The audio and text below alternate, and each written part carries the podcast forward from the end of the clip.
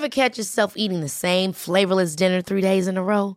Dreaming of something better? Well, HelloFresh is your guilt-free dream come true, baby. It's me, Keke Palmer. Let's wake up those taste buds with hot, juicy pecan-crusted chicken or garlic butter shrimp scampi. Mm. Hello Fresh. Stop dreaming of all the delicious possibilities and dig in at HelloFresh.com. Let's get this dinner party started.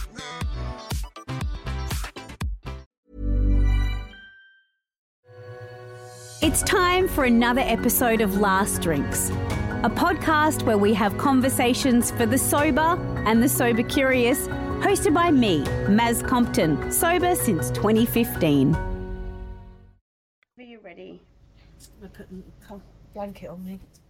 I do love that usually for podcast records you say, hey, can you jump in the online studio and make sure that you're in a quiet room, and then I've like... Oh my God, that's amazing. What is that on your t-shirt? It's porridge. I love that you're such a rebel, Vic, because you're outside on your balcony of your holiday house and the birds tweeting in the background. You've got porridge on your dirty shirt. Yep. It's authentic living. Do you know what? That is definitely one of the things that I love about you is everything I see of you is so real and so genuine, and you are not trying to convince anybody that you're anyone other than who you truly are. It's so that is good. So true. It's refreshing. It's so refreshing.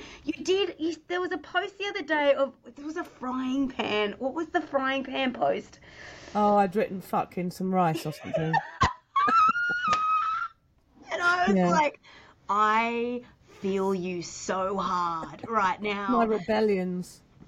I think though you are, and look, we can get into this, but there is something rebellious about being sober that I think, I don't know, like it's nice to tap into that. It's a bit of a flex sometimes. I don't want to say the word flex. Like, no, I love the word flex. It's a brag, but like sometimes when people are like, oh, you're so... Oh, my God, you haven't had a drink for 8 years. I'm like, yeah, I did. Like, damn straight, girlfriend. I am sober as a mother. I tell everybody. And, in fact, I'm surprised there hasn't been any restraining orders against me. Because I'm, like, tapping people on the shoulder at bus stops. Hey, guess what? Yeah. Something to tell you. You don't know literally. Me, but I'm sober. I'm not joking. I am literally that bad. Well, to formally reintroduce you to my podcast listeners, Victoria Vanstone rejoins me on Last Drinks, and it's so lovely to chat to you again. You have a live event happening in Sydney that I want to talk about and encourage people to get along to. What is the live event? Well, we did one on the Sunshine Coast a couple of months ago, and a lot of people have been saying, come on, you've got to do a live recording of the podcast. We want to meet you. So yes. A lot of people, oh my God, some weird bird next to me. Of course there is. That's amazing. It's actually massive. It's on a tree. Maybe it's responding to my voice. Yeah. Maz, would you like me to go inside? No, I'm loving the atmos. It's okay. Great. No, let's just run with it, baby. So long as there's somebody doesn't start. There's probably going to be an emu, and I'll be attacked by an emu in a minute. Well, first of all, that would be hilarious, and then I will use this video. And secondly, so long as someone doesn't start jackhammering next door, we'll be fine. I'm happy with the birds. I can't guarantee it. So, yes, the live event we did, people wanted to come and meet us. So we were like, we would love to meet people who listen to Sober Awkward. Love it. Weird like that. We love meeting people who are on the sober journey because we love chatting with them.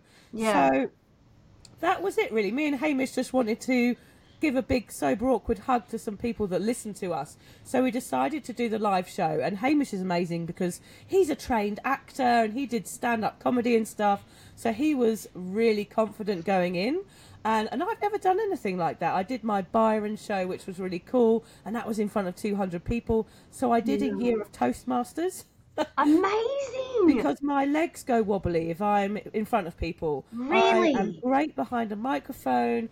I can talk to people one-on-one. I'm fine in a small group, but in front of a big group of people, my body doesn't work properly. I go red, I get a rash on my neck, my hands shake, and my knees go wobbly. And I've known this about myself for years. And it's really, people can't believe it about me. Like I was just about to say, I do believe you, but I struggle to believe that because you exude confidence in the settings that I've seen you, which is behind a microphone predominantly.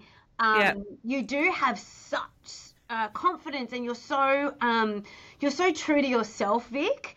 And so, but how, like, what a cool process of understanding yourself and learning a new skill, right? It was really, really hard, quite honestly. I found it really overwhelming. And the thing is with Toastmasters, I really recommend anyone doing it, actually, because all it is, it's the same with sobriety. It's practice makes perfect. Yeah. And you get up in front of a group of people you never met before, and the first time it was just to say my name. It was like an AA meeting, I guess. I had to stand up and say, hi, I'm Vic. I'm scared of talking socially. I am here to learn. And everybody's in the same boat, and they're all here to support you. And it was a really brilliant year, and I got out of it what I wanted. And by the end of it, I'd probably done 3 speeches. I'd practiced everything that I talk about alcohol in front of this group of people. They probably thought I was a bit mad because I just got up and talked about all my awful boozy past while everyone else was talking about, you know, business things. And I'd be talking about what a piss wreck I was. But basically, it worked. I was still nervous when I got up on the stage in Byron, and I was still nervous when I got up on the stage here on the sunny coast. But it's something I feel like I have to do, because I do feel like I have a story to tell and a message to give, and it's part of my journey is talking publicly about it. So I prefer to be behind the mic like we are now, but I know that pushing myself out of the comfort zone is a good way to start living, because I talk about that a lot. So therefore I need to kind of listen to my own advice and do it. So yes, the Sunshine Coast one was brilliant, and we talked about sober socializing, which is what we're going to talk about when we come to Sydney. And I had shaky hands and shaky legs beforehand, but as soon as I got up on that stage, you couldn't get me off. Love it. Which is so weird. It's like a mental thing that I do to myself, wind myself up, and then when I got on there, I loved every minute of it. And actually it was really bright, the room, and we could see everybody in there, and we had a really great audience interaction, and we got to chat with everybody there, and people asked questions, and basically we just had a right laugh. I love that. It's funny the difference, because there is a difference to performance in different settings, and there, you know, a live audience is a different set of skills almost to sitting behind a microphone, and that's a different set of skills to sitting on a couch doing live television. And I've done both TV and radio for most of my adult life, and I get way more nervous before a live television broadcast than I do before a live radio show. I don't know why, I just do. And people say to me, oh, but TV, radio, like it's all the same. I'm like, no, it's a completely different beast. It requires a different a different set of skills. It requires a different headspace to get into. And then podcasting again is like another different thing, right? So with radio, for me, I talk for 4 minutes. I have a beginning, a middle, and an end, and then we play a Pink song. And I have this like automatic out at the end of my little bit of audio that I'm communicating. Whereas this podcasting, which I love, is long form. It's conversational. You can go deep. You can ask questions. There's no one winding you up. You can swear. Like it's so... It's like a really different, it's a different vibe, but I love them all for what they offer. And then live on a stage with people watching you in the moment is so terrifying for some people. So congratulations to you for doing the work and learning those skills and learning how to control your body in that environment. And then it must be extra rewarding for you to know, well, now you're bringing the show to Sydney and we're going to do it all again, and you kind of know what to expect. Yeah, and it's good actually, because the funniest thing was, it was the ad lib stuff that was good. The stuff that we have to kind of set it up in a sort of script and know where we're going so we don't go off track too much. But having the audience there, I was surprised that we still were able to go off script, have a laugh and relax and involve everybody that was there. It was so fabulous. So we're really excited about coming and meeting all of our Sydney mates, you know, and showing them what we do. It is hard getting a sober crowd out. You might have experienced this. Yeah. Sober people, we become quite introverted in our sober ways. And getting us out for a night can be quite hard. So rounding up the crowds to say, come on, guys, get out of the house, leave the Scrabble at home. Yeah, put your cups of tea down. We're going to go out for the night and have a laugh. And to try and round them up, it's like, come on, we've got to do this. We've got to hold the mantle high and say, look, we're not boring. We still go out for nights. So yeah. I'll be doing a bit of that soon, I think. I love it. So where can people find tickets to the Sydney show, and when is it? It's on the 21st of September. It's in the Harold Park Community Hall, which is near the fish markets there. And Piemont. Near the tram sheds. It's a beautiful venue. There's, I think, 100 tickets, and there's going to be some alcohol-free drinks there. There's loads of public transport nearby. Yeah, and I think it starts at 6:30. The tickets are on Eventbrite, or you can get them on our website, which is soberawkward.com. Now, you said that it's your sort of, I guess, the theme of it is how to socialise sober. That's sort of what you're talking about. So without giving it all away, because obviously we do want people to... go buy tickets and be there. And you know what, even if you're a pro at socializing sober, seeing a podcast live is a really cool experience. Like, because usually we consume podcasts in the car on our long drives or whatever, and it's, you know, sometimes it's background noise, but actually being present in the room and watching that magic unfold between two hosts and everything is like, that'll be a fun night for people. But so the theme being how to socialize sober, and I'm sure you get asked this question a lot, as do I. My first question to you is, what was the number one thing that sticks out in your mind when you became sober that was challenging for you in a social situation? Was it, and again, the name of your podcast is Sober Awkward, so I feel like that really does explain it, but please elaborate. Well, Maz, the problem was with me is that I am a social beast. Like, I always have been. That has been my thing, is going out, making friends, entertaining everybody. And that's why I drank, was because it was my way of fitting in and people expected of me. I was your reliable drinking buddy, the person that stayed out with you till the end, last man standing, watching the sunrise. So... that was my reputation, and to suddenly not be that anymore was extremely awkward for me and for everybody that knew me and knows me now. So coming out of my sober closet took a while. I kept it a secret for 18 months because of this exact reason. I did not tell. Only my husband knew, and my kids, they were still little, so they didn't really know what was going on. But I went out and I held a beer like it was a lifeline to fun, and I didn't take a sip for 18 months because I could not bear the thought of people being disappointed in me, which is quite crazy looking back.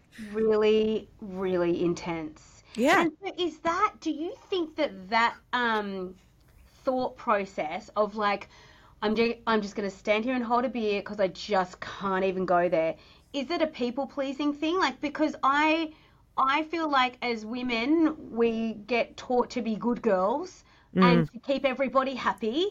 And so if you're not drinking and that's going to piss somebody off, it's easier to pretend that maybe you're drinking than let that person down. Absolutely, that's what it was. The reason I drank was due to a bullying situation at school, and I lost some friends. It wasn't a physical abuse, it was like a mental a mental abuse, whereas my friends never spoke to me again. And from that moment on in, I not only wanted to make friends, I wanted to keep them. So drinking was the way that I did that, and that became a form of people pleasing, which is exactly what I was talking about. Poverty girls are people pleasers. You know, I always say it's an addict with backstage passes, but really what it was that I was going out trying to make everybody happy by the way that I acted. So therefore I was putting on an act all the time, which is bloody draining.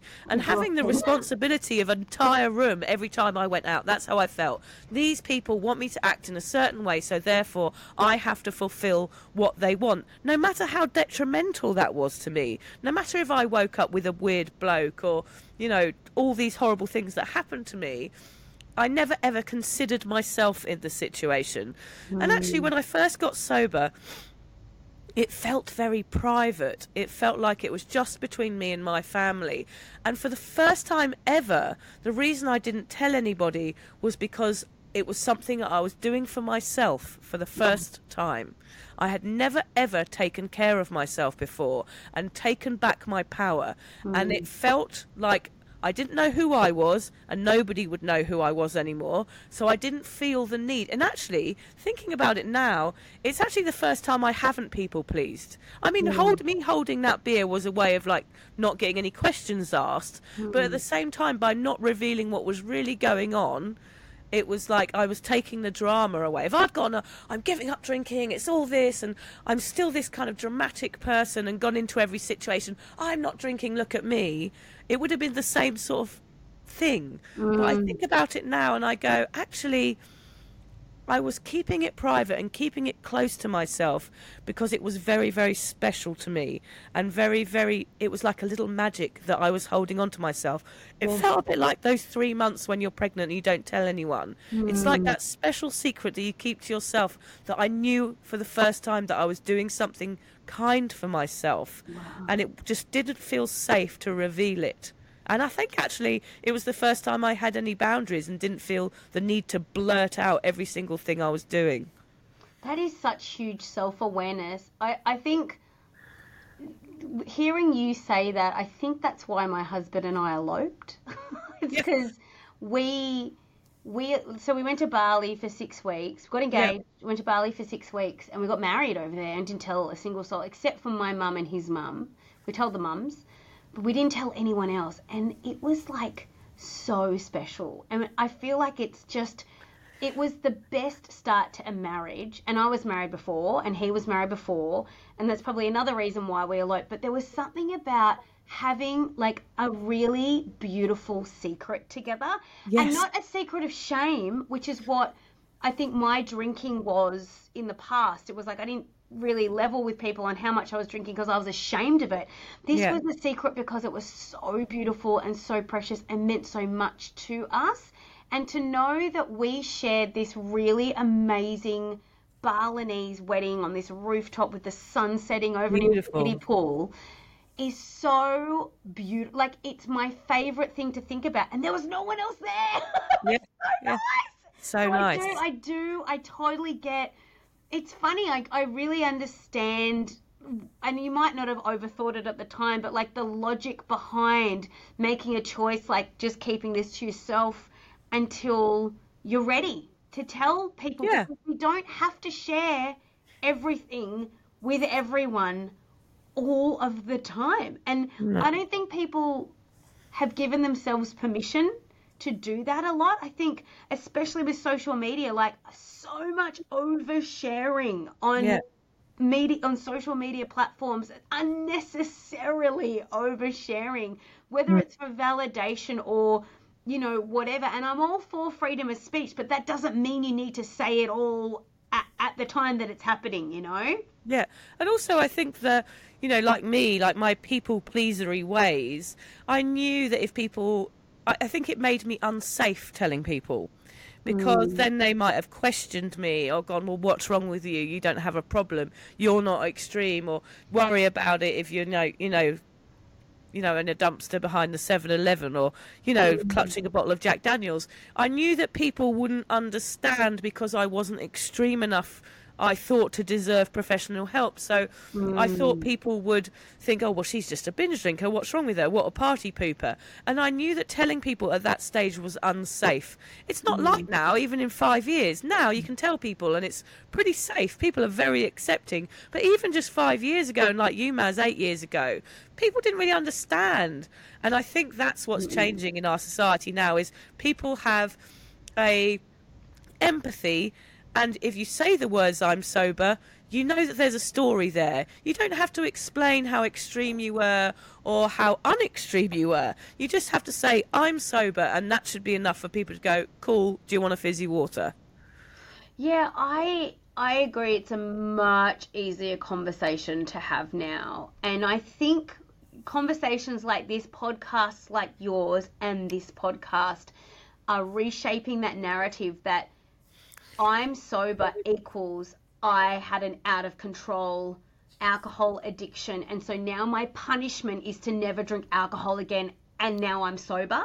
I think that those two, and I know everyone gets to sobriety in their own way, and for some people that is the story. It is leaving Las Vegas, right? Yeah. But not everybody, and I'm sober doesn't have to always equal it was out of control and there was a rock bottom. I'm sober can just mean, you know what, it wasn't working for me and I've decided to make a different choice for my health, for my relationship, for my kids, for my family, for my work ethic, for my mental health. Like whatever it is, you are allowed to choose differently, and those, I think that choice is getting easier to make for people. I still think though, going back into society as a sober person, if you've been a big drinker, can be really, really overwhelming for people. So do you have a bit of advice on, I guess, re-entering society as a sober person? Like one key thing people can either think about or equip themselves with when they go into a social situation in sobriety? I think there are so many good tips. Like, my first time I went anywhere, I remember feeling like there was a light shining on me. Like I was the only person that had ever given up drinking. That's how it felt. Wow. And I remember thinking that I could hear myself very clearly, my own voice, and I could see everybody more clearly. And the room and the sound of the room, everything becomes extremely raw. Mm-hmm. And that can be overwhelming. Because usually you're numbed out. You're half pissed by the time you probably arrive at the pub.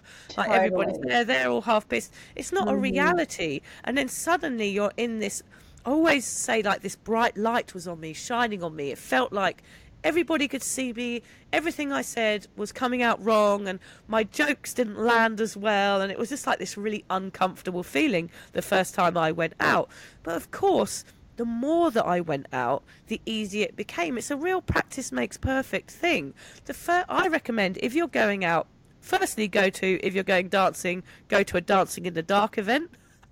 That is absolutely brilliant. Me and Hamish went to one. We did Dancing in the Dark for an hour. And the next time I went out, I just closed my eyes and pretended I was there. I love that. So I've been to, there was a night rolling around in Sydney when I lived in the eastern suburbs called No Lights, No Lycra. That's what we went to. Yeah, yeah. So that was so fun and did it totally sober, had the best time, best workout of my life. And then another one that I've tapped into, so I'm on the Central Coast now, but there are Clubber Sized classes. Oh, great. And so Clubber Sized is, you get into a community hall, the lights are off, but there's glow sticks. Yeah, there's bright lights, there's banging tunes, and you learn choreography. So that's a workout and a half. Like if you want to burn 500 calories in a night, go to a 1 hour Clubber Sized class. You can. I think it's all. If you just search Clubber Sized, you'll find one. Originated in the UK. Yes, so good. Oh, so fun. Oh yeah, there's not enough like stuff like that up here. I mean, that's somebody who's going out. Do you know what I mean? Not somebody who's just like going out with their mates for the first time or whatever, or to the pub. But I definitely think that just even if you just go for 10 minutes and then the next time you go for 20 minutes and the next time you go for 30 minutes, just build it up slowly. There's no pressure on you now to be the drunkest person in the room or be the funniest person.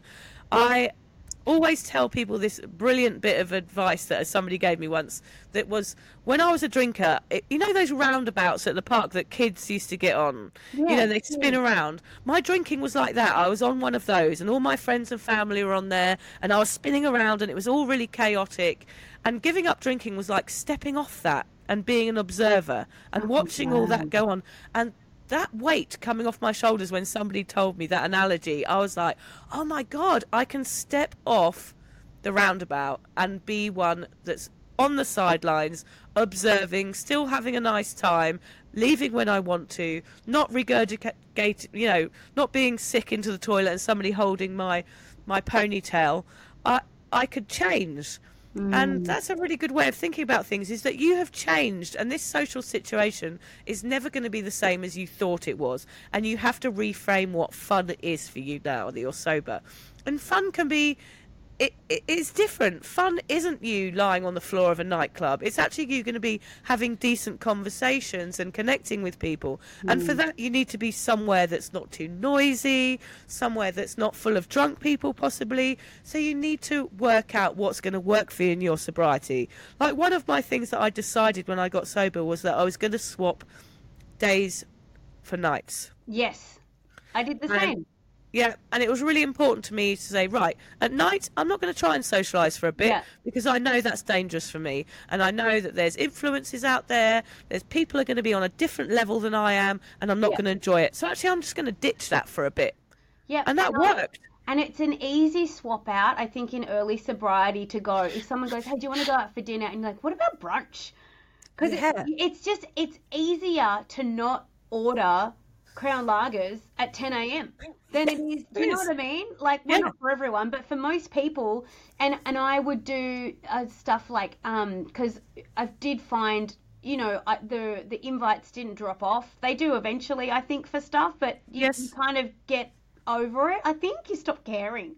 But when the invites were coming in thick and fast, I would say to girlfriends, because we would just, you know, hang out from 4 p.m. and have wine. Yeah.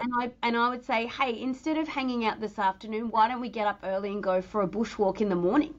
Yeah. Like you do get a few eye rolls at the beginning of sobriety, don't you? Like, what, a fucking bushwalk? Like, oh, it's so fun. I'm like, yeah, but we can watch the sunrise. Oh, great, we're getting up that early. You're mad, but I did find. But you know what? The friends that have that are still in my world are the friends that were fine with that, with the switching out the night stuff for the morning or the day stuff. And then I didn't find that I became a recluse, but I got comfortable with being home at night in my pajamas, and then I figured out I'm actually an introvert, and my entire adult life has been doing my head in. Same. That's so funny. I think when I listen to a lot of podcasts, I often hear people say, like, when you tell your mates, like, because you've changed so much, like, you've gone from being someone that goes out to being someone that stays in a lot. And I get my socialising done in the morning. I have a cup of coffee and a swim in the ocean by 6 o'clock in the morning, and I'm done. And then I'm, you know, ready for my day and ready for bed. And it can be really hard for people. But often on podcasts, I say that, you know, people lose a lot of friends when they get sober, or people are really funny with them, or people that are still really big drinkers don't treat them the same anymore. And I often hear the advice, which is to dump those friends because they don't understand you anymore, and it's just going to trigger you and all of this stuff. But what I found is that those are the people that are going to need you. That's right. The ones that are really against you giving up drinking, your real classics, boozy mates, stay in touch with those people is my advice. You know, maybe don't see them as much. Do those breakfasts with them instead, and make it very clear that you're not drinking anymore. But at the same time, don't dump those mates, because they're the emails that I get now. They're the mates that know what I'm doing, you know that I'm sobered out. And they're like, oh, my God, how can you do this? Yeah. Can I do this too? So don't dump the ones. I know it's confronting for them. It's just a mirror being held up to them, and they can't handle it, which is exactly how I would have been. And I needed someone like me. I needed someone sober. I didn't have a mentor or anyone else that could give me advice. And once you're sober, you become that person to someone else. And it's really important just to make sure you stay in touch with those that you think might need it in the future. And I think too with those boozy mates, when, you know, if they do have a moment where they come to that crossroads or they want to draw that line in the sand, or it could be a rock bottom for them, you know, whatever that moment is, they're going to reach out to somebody who they know is on that sober journey to say, hey, like, this isn't working for me. Like, how did you handle this? And I think it's really important for anyone in sobriety to find a buddy, find a sober buddy who is, you know, doesn't have it all worked out, because none of us do, but who's a little bit further down the road. You know, if you're on day one, find someone on day 100 and talk to them, because they're going to have a little bit of wisdom to share. And that's going to, I always say the buddy system is really important when you're in kindergarten, crossing the road, when you start out at the gym, and when you become sober. Totally. You've got someone just there to help you across the road, or to show up and be accountable to, or to be sober with. I think that's great advice, is don't dump those friends. Keep them at an arm's length, and don't put yourself in a situation where you're going to compromise your sobriety, but definitely stay on the outer edge of that friendship garden with them, because you could very well be the person that they reach out to, you know, when they have a crisis or a moment where they're like, oh God, I just think maybe sobriety's the way to go. Yeah, so true. And also taking that sober buddy out with you. Like, if you do find someone, mine is Lucy, who I used to do the podcast with. Yeah. Like, we used to go out and she would be so scared. Like, she hates going out. She was shy when she was a kid. She started drinking, wasn't shy anymore. She's sober, she's shy again. So it's like this whole process of going back to who you were and having to relearn socialising almost without alcohol. And she was so nervous, but it was so good because, you know, we got ready together. We could talk about how it was going to go, what time we planned on leaving. We never offered to give anyone a lift, especially a drinker. Never be a designated driver, because that means you have to wait around for the drunk people. Done. That is a good bit of advice, Vic. Never offer to be the designated driver ever as a sober person. Because then it's going to be a confrontation, right? Because you're sober and you just want to get the fuck out of there. Yeah. You just want to go. And that drunk person just wants to stay. Yeah. Oh. So that's what people think. Oh, yay, we've got a designated driver now. No. That is not that is not happening.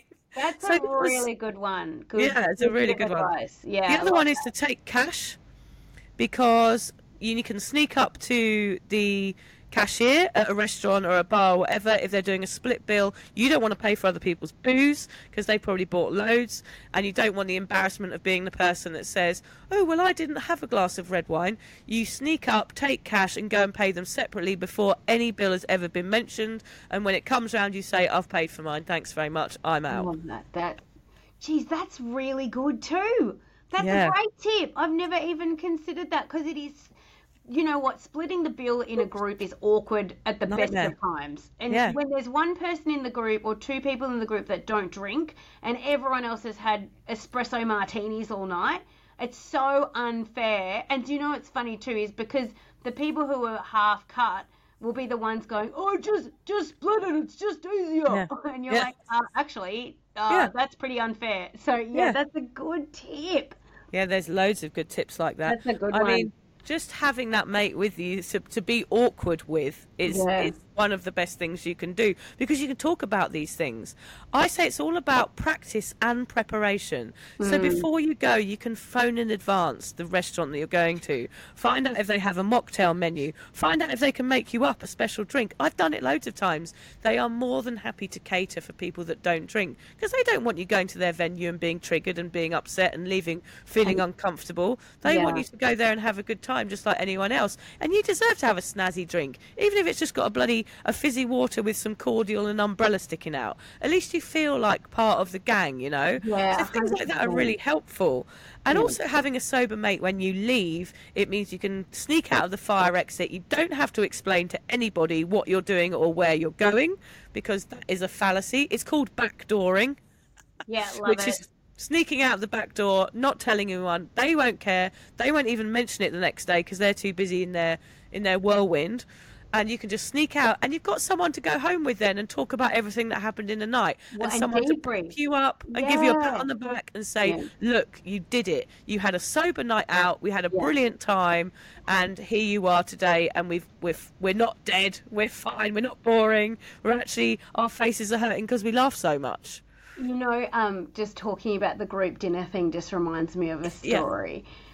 So my husband, Glenn, oh God, he's just a real treat of a human. And he was, I feel like in my brain I was there, but I know I wasn't there. But he's told this story so many times I feel like I was there. So he wasn't a big drinker, and he doesn't drink at all anymore. He maybe have a beer or two. It was never problematic for him. But when I stopped drinking about 10 months in, he was like, well, the only person I want to drink with is you, so I just won't even bother. So he just has been sober for almost as long as me. But before we met, he was out at this dinner. There was maybe like 8 or 10 people, like all kind of couples, and I think he was not coupled up at the time. And he sat next to this this lady, and she was sitting opposite her husband. And so they're sort of in a bit of a trio having a chat. And I don't know why he did this, but he went on this rant about how swimming is the most boring sport in the world. And like, why would you be a long distance swimmer? Like that you're just looking at the bottom of a pool, following a line the whole time. Anyway, it turns out he was sitting next to Elka Whelan, who's an Olympic medal winning swimmer. And so he's crapping on about swimming being so boring. And then he's like, so what are you guys doing? She's like, so my name's Elka, and I actually have won a silver medal at the Olympics for swimming. And my husband Tom over there is actually an Olympian water polo player. And Glenn's like, oh, Jesus, get me out. He couldn't even down a glass of red wine to get over the embarrassment. And he wasn't drinking, guys. Yeah. Oh gosh, that's hilarious. It's so funny. So you know what? I love sharing that story with you. It's just so endearing, isn't it? Yeah, bless him. Yeah, I mean, it was pretty boring, I reckon. To talk to someone who spent their whole life trying to... Yeah. How offensive. Got a bloody medal at the Olympics for it. So regardless of whether it's boring, she's really good at it. Oh no! Classic. Oh, dear, oh dear. Well, Vic, I feel like I've taken up so much of your time, but you have dropped so many little bombshells of goodness in this podcast for people who are ready to go and socialise and be sober. Can you tell us just one final time where everyone can get tickets to your Sydney event? Yeah, if you just go to soberawkward.com, there's a little events tab on there. It takes you straight to the Eventbrite page. There's still a few tickets left. I think it starts at 6:30. There's a few alcohol drinks. There's no alcohol drinks. No, it is definitely a non-alcoholic event.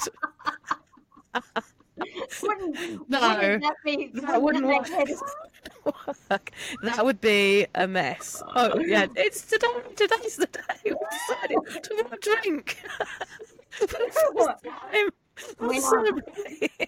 Imagine. My book's out, and I've been doing a bit of press for it, and my co-host Maddie said to me the other day, he's like, how's the press going? I was like, you know what, it's so stressful, I might actually start drinking again. Yeah. Like, it's actually been really full on, but not in all seriousness, but it's just it's a lot. We're joking, guys. We're joking, guys, because you know what, when you're sober you can still have a sense of humour. Gosh, who knew? What a revelation. All right, love. Well, thanks for your time, and I'll see you at the live show. I'm going to go get my ticket now. Yeah, Maz, you're on the guest list, mate. You don't have to get a ticket. Oh, bless. I'll buy one for someone else and bring them. All right. Thanks, Maz. Thanks, babe. Thanks for listening. Make sure you click follow so you don't miss an episode. New episodes are published every Monday. You can follow us on TikTok at Last Drinks, or catch up with me on Instagram at Maz Compton. Stay curious.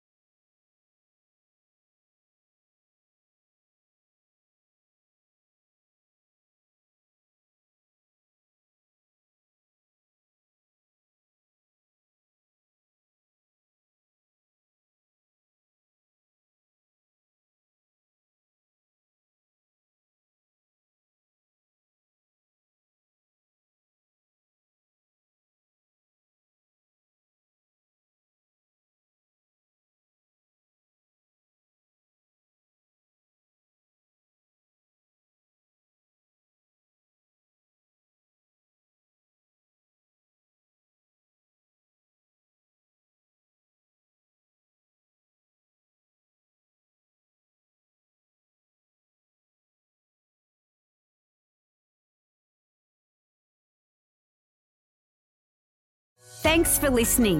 Make sure you click follow so you don't miss an episode. New episodes are published every Monday. You can follow us on TikTok at Last Drinks or catch up with me on Instagram at Maz Compton. Stay curious.